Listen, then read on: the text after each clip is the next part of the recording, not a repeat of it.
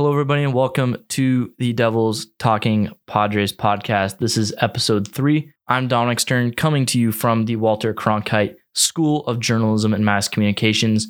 Bobby was unable to be on this podcast. His voice wasn't feeling good, so we're going to give him another episode off. He'll be back next week. We're going to talk about some Padres spring training. They have been off to a great start, the best record in all of spring training right now. Currently sitting at 7 and 1 with an 875 winning percentage. And not only that, but they're also winning games in dominant fashion. 24 run differential, uh, positive. I should point that out. They have scored 49 runs, which several teams have scored significantly more runs, but they have allowed the least amount of runs in all of spring training at 25. The next closest team is 31, looking at the standings from the Milwaukee Brewers who are right behind the Padres in the Cactus League standings. Now, at the end of the day, I don't think the team results of spring training games don't matter that much. But if you look at the prior years of spring training, going back to 2019, the Washington Nationals ended up winning the World Series. And you look at the Grapefruit League, they're up at the top. They won 17 and 12. You look at the 2018 Boston Red Sox, who won the World Series and they're right at the top of the Grapefruit League at 22 and 9. So the teams that have won the World Series have very good success in spring training. So you can't just override these results and say they don't matter. Of course, you know, if you win or lose, that's, you know, not a big deal. But I feel like this is a good sign for Padres fans showcasing the depth. They seem to be running away with games late because that's when the prospects come in for both teams. And that's where the Padres excel because we're such a deep team. Our editor at East Village Times, James Clark, posted a tweet, and I feel like it represented this team extremely well. He said, uh, outfielders Jorge Oña, Edward Olivares, and Taylor Trammell are all nearly major league ready. I don't think people realize how deep this farm system is at nearly every position. Too much talent is a great problem for the San Diego Padres. I totally agree with that. These guys are all very, very good and top of the line prospects. Edward Olivares hasn't received as much attention as some of the top guys, but he's been off to a fantastic start.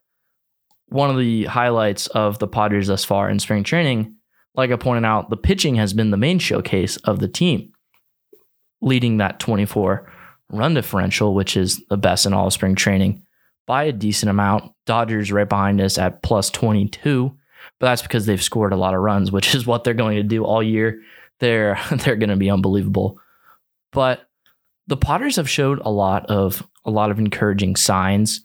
Uh, not a lot of guys are performing bad, and if they are, it's the players that we know are going to be good. Like Fernando Tatis, Manny Machado have two of the lowest averages on the team. Of course, Francisco Mejia, who we'll also talk about in a bit, has the worst average on the team. He's currently over 10.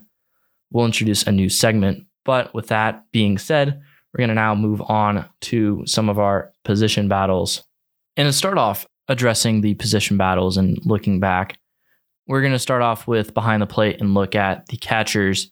And we're going to start off by just saying that they have both performed very poorly.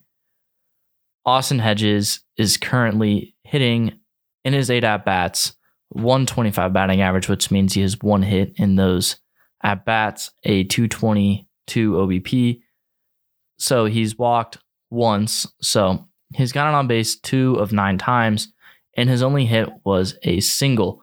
So this is not very encouraging. This is further proving that he's not a good hitter, which we already knew, but we all feel like Austin Hedges could improve upon his hitting from last year. He's hit above 200 a couple seasons in his career, but he's looked very bad thus far. He needs to have a better hitting season than what he did last year, which once again isn't saying anything because he was one of the worst hitters in all of the MLB. But if he just improves upon it a little bit, gets a little closer to 200, he certainly improves his value a lot because he's so good behind the plate. And he's called a pretty solid job from behind the plate thus far in spring training, exemplified by the fact that the Padres have only allowed 25 runs. Now, Francisco Mejia has been even worse than Austin Hedges at the plate. He has zero hits in his 10 at bats, but He has walked twice and only struck out once. Austin Hedges has struck out twice in his eight at bats. So they're actually not been they're actually not doing a terrible job of failing to put the ball in play. Both guys have a tendency to strike out a little too much. But if Mejia wants to play, he's gonna have to hit because he's nowhere near as good defensively from Hedges. We know Hedges is going to be good behind the pl- behind the plate, but man, it's very frustrating to see these guys struggle this bad, and this might open up a spot for Luis Torrens, who of course is on the outside looking in when it comes to getting a spot on the team. But in his four at bats, he has two hits thus far, two RBIs, and he's also drawn two walks. So that's a 500 batting average and a 625 OBP. Of course, both of his hits are singles because he's not a huge power guy, but it's a 1.125 OPS. So in his very, very small sample size, he's looked pretty solid. If he can continue to improve upon this, then he has a legit shot of maybe making the opening day roster if Hedges and Mejia both are not playing well at all. Do I think this will happen? No. I think that Hedges and Mejia will be the two opening day catchers, and Torrens will fill in for Allen at AAA now that he is in Oakland Athletic. But it's very frustrating to see the two catchers not hitting the ball. Of course, it's the majority of their value comes behind the plate as a catcher. And with the improved lineup, uh, there's less pressure on Hedges and Mejia to both hit. It's going to be interesting to see if these guys can rebound and if Torrens can keep this up, and to see if Torrens can keep this up. But it's con- early concern from the catcher's position. I would say right now, Austin Hedges is winning the battle, which is not saying much because Mejia doesn't have a hit. But let's move on. Next position we're going to talk about is second base.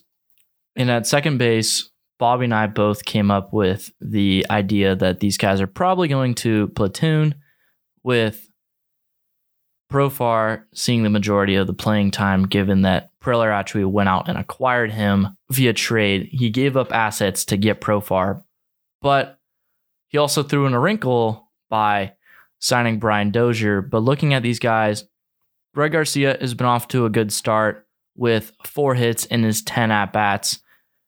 All four are being singles. He also has walked once. So, you know, he's doing he's doing his job. He's getting on base, which is what Greg Garcia does. And then you look at Jurickson Profar, and Profar has been pretty solid at the plate as well. Three hits in his nine at bats. He had a home run today against the San Francisco Giants, including a double. So his slugging percentage is currently great at 778, OPS of 1.111, which is very good. And this is very encouraging because Profar has been very inconsistent since being the number one prospect in all of baseball. But Brian Dozier has had very limited playing time, six at bats, only got one hit. It was a single, hasn't walked. I'm assuming that he's going to see more playing time in the coming weeks now that he's starting to get adjusted to camp. And spring training has been very encouraging for the second baseman, unlike the catchers. I right now have been impressed with Profar and Garcia, but I think that Profar is doing his job of hitting lefties very well. Garcia is doing his job of hitting righties very well, and I think that's what this what this job is going to come down to. It's going to be a platoon job. So I think my opinion hasn't changed on any of these guys. There are also a couple other guys who can make the second base spot interesting. Ty France, three for eight. He scored twice. He has six total bases, which gives him an OPS of 750, 1250 OPS, as he has also walked once. But he has three hits in his eight at bats, but he's also struck out four times. So there's only been, in half of his at bats, he's struck out. That's not a great sign. Now, of course, getting out is getting out, but more often than not, he's not hitting the ball, which is not a good sign for Ty France, a guy who's probably on the outside looking in on making the opening day roster. But when he's hitting the ball, he's doing a great job. His BABIP is currently 750, which is not sustainable, but Ty France just needs to do a better job of making contact, and he has a good shot at maybe making the opening day roster. Another guy is Jake Cronenworth, who is more of a shortstop, but I feel like his chance of playing shortstop is slim to none given that Fernando Tatis is he exists. Let's just put it that way. He's an absolute beast. But looking at Cronenworth's stats, he's not off to a bad start this spring. He's got a 364 batting average, 417 uh, OBP, and a slugging percentage of 364. So that means all of his hits are singles, but that's an OPS of almost 800. So he's doing a good job. He's probably going to end up in AAA.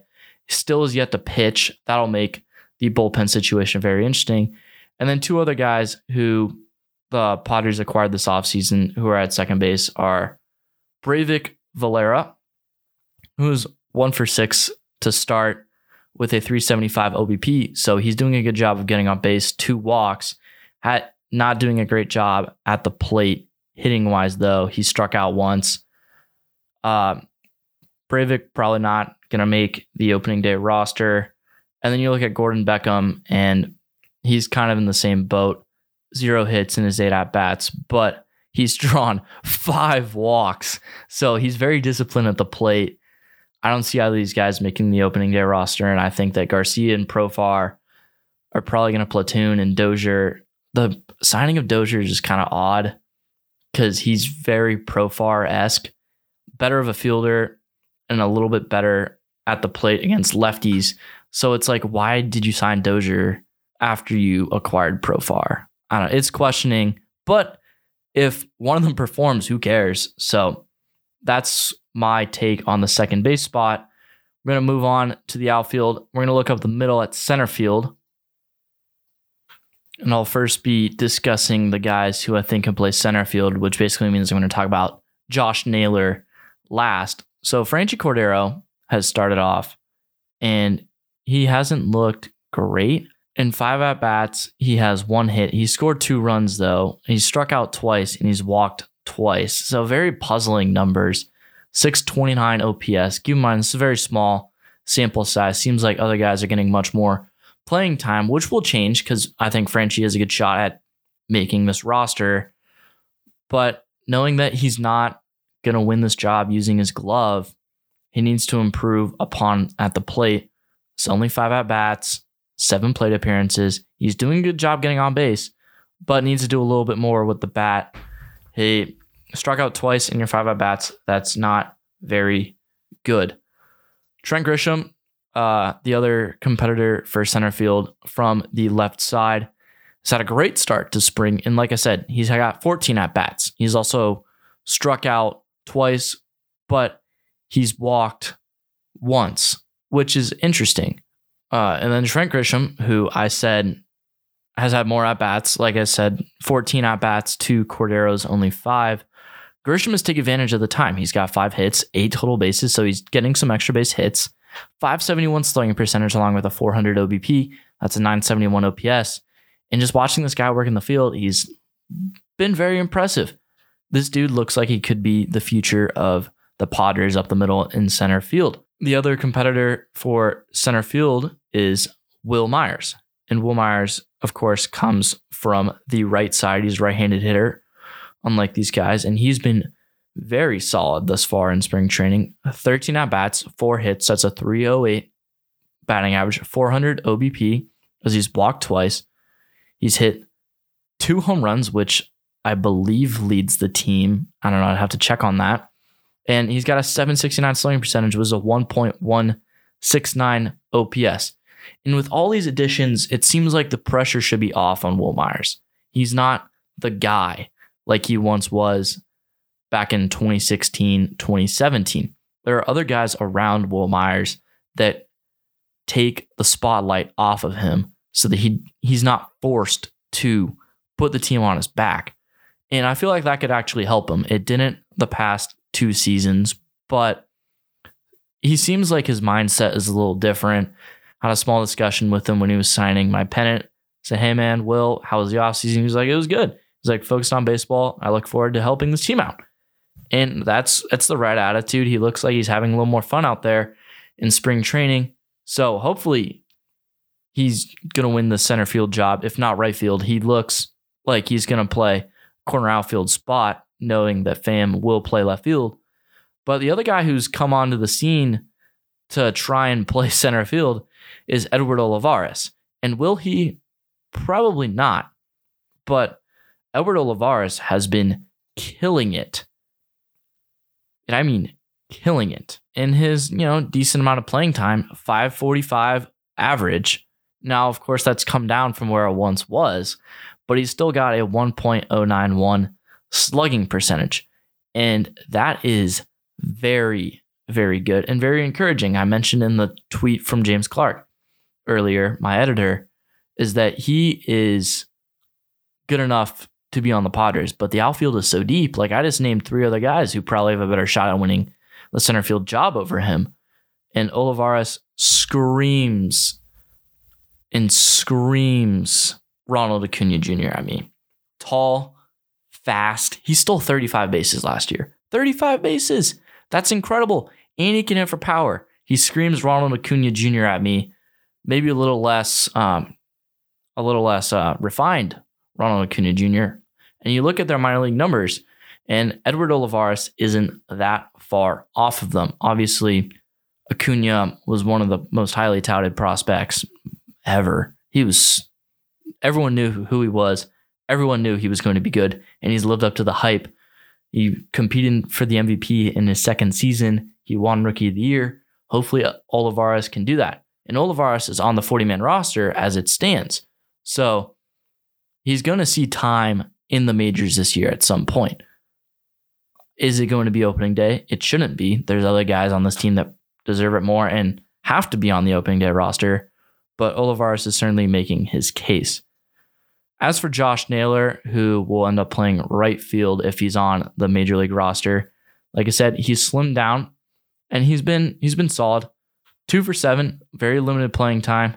He's walked once, 375 OBP, 286 slugging, which means all of his hits are just singles. He's been he's been good. He looked a little better in the field, made a very costly error in one of the games earlier this week, which is not good. But he's going to be more mobile in the field. He's going to be better at the plate, given the fact that he's not as big. He still has a very powerful swing, don't get me wrong. Uh, Naylor needs to be a little better. Obviously, he's going to get a little more playing time, as the games go on, more more and more players will play the entire game. So I feel like there's progress being made for Naylor. Moving on to starting pitching, we highlighted that Chris Paddack and Dinelson Lamet would compete for the ace spots, and both have been very solid, not allowing a run in their first start. Hopefully, we get to see them expand their pitch count as spring training goes on, as those guys will certainly be the top two pitchers for the Padres this year, unless Garrett Richards impresses, which would obviously be ideal. But we're looking at the number five pitchers and who that's going to be. Bobby and I both agree that it's between Lucchesi and Cal Quantrill. Looking at Lucchesi, who started the game against the Giants as well as the game against the Athletics, he got through two innings in both games, but he did not look that great against the Giants today pitch count was very, very high. And that's been his problem is that he can't get quick outs. His curveball, which is his best pitch, is sometimes nowhere near the strike zone. And that makes it, there's some instances where batters can just eliminate it and just look for the fastball. And his fastball only at 90, 91 isn't going to blow by batters. And that's a serious problem. So he needs to work more on mixing up that curveball and getting in for strikes a little more and finding ways to get batters out without striking them out. Because the dude has an incredible curveball. Two strikeouts today against the Giants against the Athletics. He only had one, but he's allowed to run in both outings, so that's not an ideal start. Cal Quantrill started the game against the Royals, the only loss in spring training thus far two innings, had four strikeouts. That's pretty solid. So he's missing bats and allowed two hits, one earned run, and it was on a double by Gallagher from the Royals, guy that's not probably not going to make their opening day roster. Uh, Quantrill looked good. You know, he this game wasn't televised, of course, because Rob Manfred stinks. That's totally another discussion. But these two guys are competing. Look forward to watching these guys compete more and more in spring training. Obviously, I'm not there to watch their bullpens. I wish I was. Wish I was able to get out to Peoria, but Peoria is the second furthest location um, for me to get to for spring training games. So that sucks. I just don't have the money to Uber out there. Don't have a car because I'm a freshman in college. But that's another topic. Uh, the other guy, Adrian Morejon, he looked very solid against the the Angels. High pitch count, but he got fed to the fire. David Fletcher was a very good player for the Angels last year. Mike Trout, Anthony Rendon, Shohei Ohtani, and Justin Upton. Those are those are some big names. He only retired four batters, allowed a hit and a walk. He did get to face Pujols, but after that he was done. Those are some solid players. There's already two Hall of Famers right there, Pujols and Trout, who Trout is obviously in the prime of his career. Pujols is not. Shohei Ohtani, absolutely great hitter. And then Anthony Rendon finished in third in the NL MVP last year. So he got fed to the fire, was wasn't able to get them out efficiently, but he got he only allowed a hit. He struck out Rendon looking, which is very, very impressive. He was able to get another strikeout. I'm I'm encouraged by this because when Morejon was up in the majors in this past season, he did not look very good. Uh, had an ERA above 10. Then, of course, got injured, but that's very encouraging. As for the bullpen, and for the bullpen guys, we're going to look at the guys who aren't necessarily locks. So, not Kirby Yates, Emilio Pagan, Craig Stammen, Drew Pomeranz, guys like that. We're going to look at the lefties who have pitched early and some of the young right handers. Uh, looking at Michel Baez, first off, I highlighted his performance against the Brewers because that was the last podcast that we had when he allowed the home run. And ever since then, he's thrown, he hasn't allowed a run. He's only allowed one hit. So he's doing a good job thus far early. David Bednar, in two innings, he allowed an earned run on a home run. So, you know, that, like I said, that's the best way to allow a run is on a solo home run. But uh, he has two strikeouts in two innings. So that's good. He's uh, he's missing bats. For Javi Guerra, he has three innings pitched, two hits, no runs, not a single walk, which is good. He's doing a great job. He's looked very, very good with his fastball and with his deadly slider. But this is a guy who could definitely push to make a spot in the bullpen. Pierce Johnson, who will likely make the Padres bullpen no matter the performance he has this year. Three innings, no earned runs, two hits, four strikeouts. His curveball's been very good, does have a walk and a hit batter, so he's got to avoid doing that. Gerardo Reyes looked very good. Three innings, two hits, no walks, does have a hit batter, but Wait, no, he doesn't actually.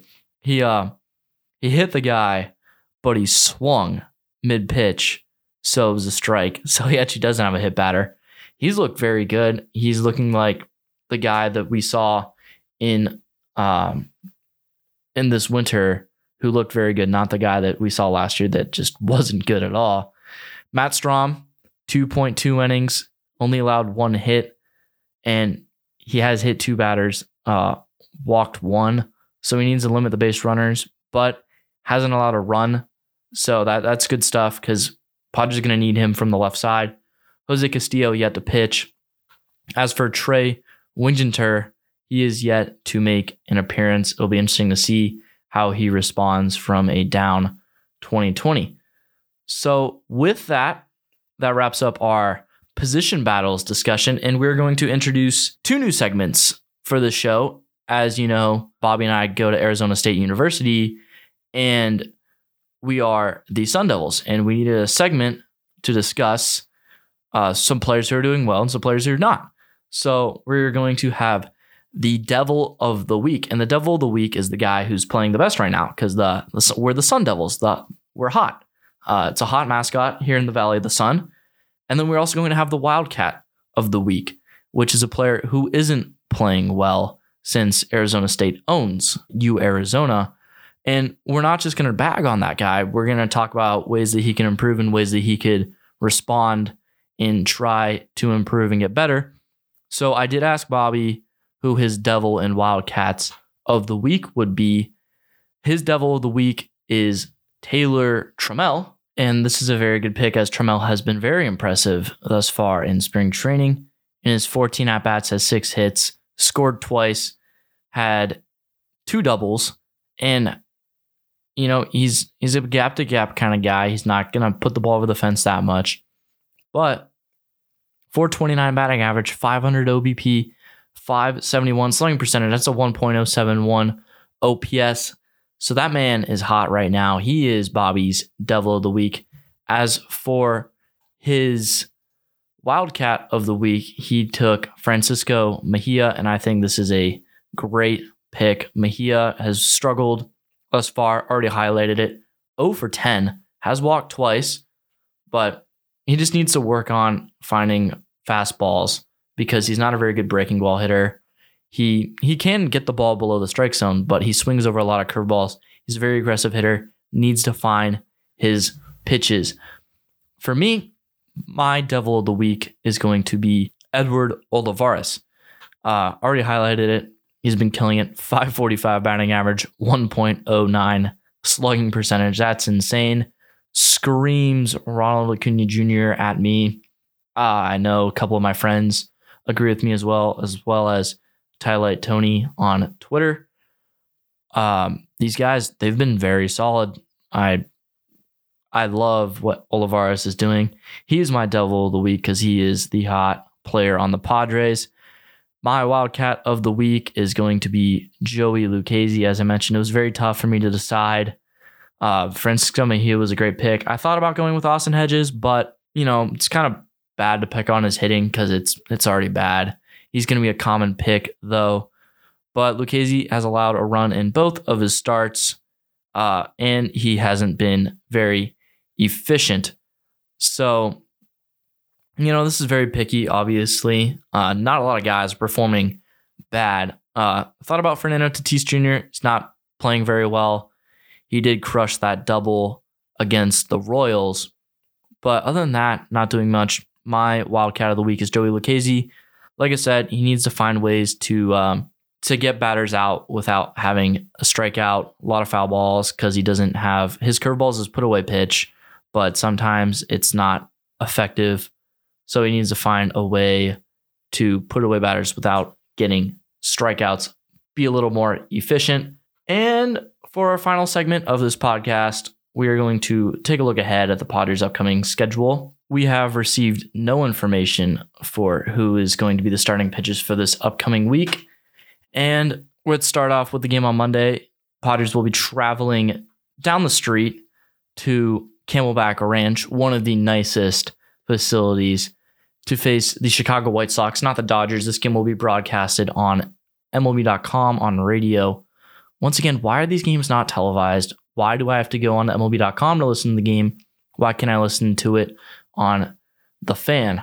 But this game starts at 12:05 Pacific time, 1:05 local time here in Arizona. Next game, Padres at home in Peoria against the Brewers. That game will be on Fox Sports San Diego. The game will be at 12:10 back home in San Diego, 1:10 here in Arizona. For Wednesday, they will be hosting the Kansas City Royals at 12:10 San Diego time, 1:10 local time here in Arizona game will be broadcasted on Fox Sports San Diego. Thursday, this is a game at Peoria. The Padres will be the visiting team playing the Mariners. This game will be broadcasted on MLB.com. Once again, why? This game will be at 12 back home in San Diego, 12:10 to be exact, 1:10 here in Arizona. For the game against the Rangers, this is a night game out here in Peoria. All the games on Friday should be night games. Allow the fans to travel out here this game will be starting at 5:40 back home, 6:40 here. Home game against the Rangers. This game will be broadcasted on radio on the fan. As for Saturday's game, is in the daytime, 12 p.m. back home, 1:10 here as they travel to the Diamondbacks. Uh, game for Saturday will be at 12:10 back home 110 here in Arizona as they travel as they travel to face the Arizona Diamondbacks. Game will be broadcasted on the fan. The game on Sunday is White Sox versus Padres. Padres will be hosting the game. And it's interesting because this is the day of daylight savings time where here in Arizona, there is no daylight savings time because they, they don't need it here in Arizona. So the times, there will be no difference between Arizona time and California time. They'll be in the same time zone. So this game is at one o'clock, both here in San Diego and here in Arizona. This game will be broadcasted on TV and the fan. And that's going to wrap it up for this episode. We thank you for tuning in here on Devils Talking Padres. I'm Dominic Stern coming to you from the Walter Cronkite School of Journalism and Mass Communication. Go Padres, go Devils, and we thank you for tuning in.